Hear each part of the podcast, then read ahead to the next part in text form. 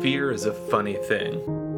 Mostly because usually what frightens me most is something that I know nothing about. It's the unknown. If my big, beautiful brain can't quite fill in the blanks, it usually ends up fictionalizing those spaces, connecting the dots however it can. Because having an outlandish explanation is better than not having one, right?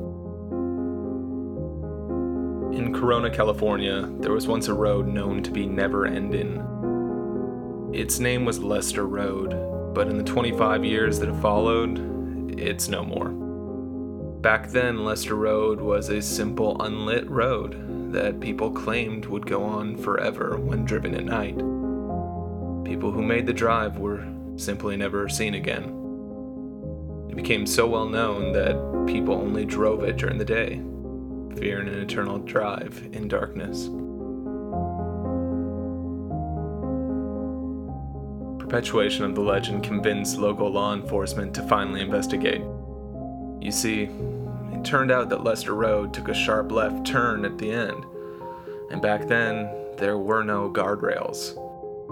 Beyond that curve lay a canyon, and on the other side of that was another road that, when viewed straight on, paired perfectly with Lester Road, making it seem as if they connected. It was only when they investigated the canyon itself did they realize what was happening. Deep down inside the canyon, dozens of cars were found, fallen to their doom, with the decomposing bodies of the victims still strapped to their seats.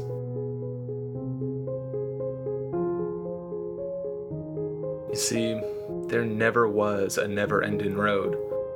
All there was was a poorly designed country lane. Which shows you that the monsters we think that go bump in the night are nothing more than unlit things. And I believed that for a while. The monsters that I thought were lying in wait in the closet were just clothes. The claw scratchings from the outside were simply the wind in the trees. Like Lester Road, these scary things had answers. If I stayed calm and used my mind, I would be all right.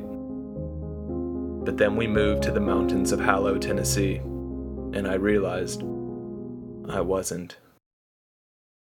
I'm Ryan Carruthers from Aether Stories, and this is the mountains of Hallow, Tennessee. We left our Midwest home in November. I still say our home, although the house is no longer ours. It's been many years now, and I have regrettably never returned. Our new house was much smaller. Found on the end of town, it lay adjacent to a giant old yew tree, and much to my sister's dismay, the former church and its graveyard. Next to that, the woods, then the mountains from which the town got its name. Hallow was a mining town that was known for copper. It had a boom 20 ish years ago. That was before we arrived. Most of the veins have since been drained. They got by now by delving deeper into the mountains for whatever they could find, but only a fraction of the town still made their living from metals and coal. The house itself was pale yellow, with a large circle window on the center of the second floor. My mother called it a hidden antebellum gem, which my father later told me was a fancy way of saying old and cheap. It was impossible at the time not to feel out of place. Coming from the flatlands, seeing this place nestled at the foot of mountains made me feel so very small which was hard, as amongst other 14 year olds, I was a giant. That is, if giants were made exclusively of knees, elbows, and paleness. Since my sister was older, she was able to pick her room first. She chose the second room on the main floor, which left me the upstairs attic that had been converted into a very simple third bedroom. The ceiling sloped at steep angles down on both sides which left me about a column of four feet wide. But that didn't matter. I had that little circle window that looked out. From it, I could just make out the town, and it would be a great place to read my stories.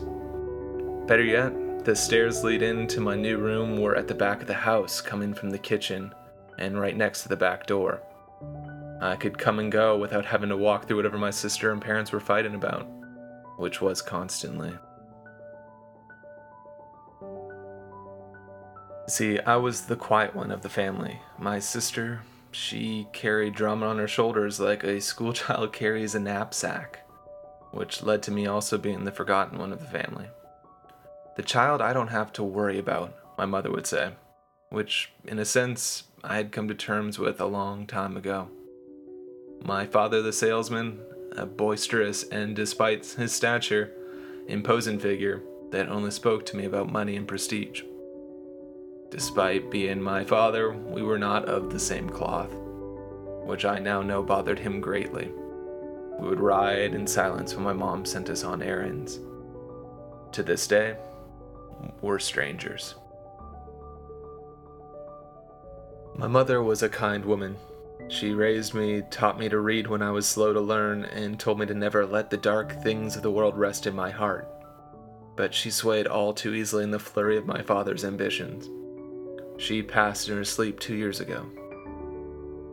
I buried her under the yew tree, as by that point they had no money left for a real funeral.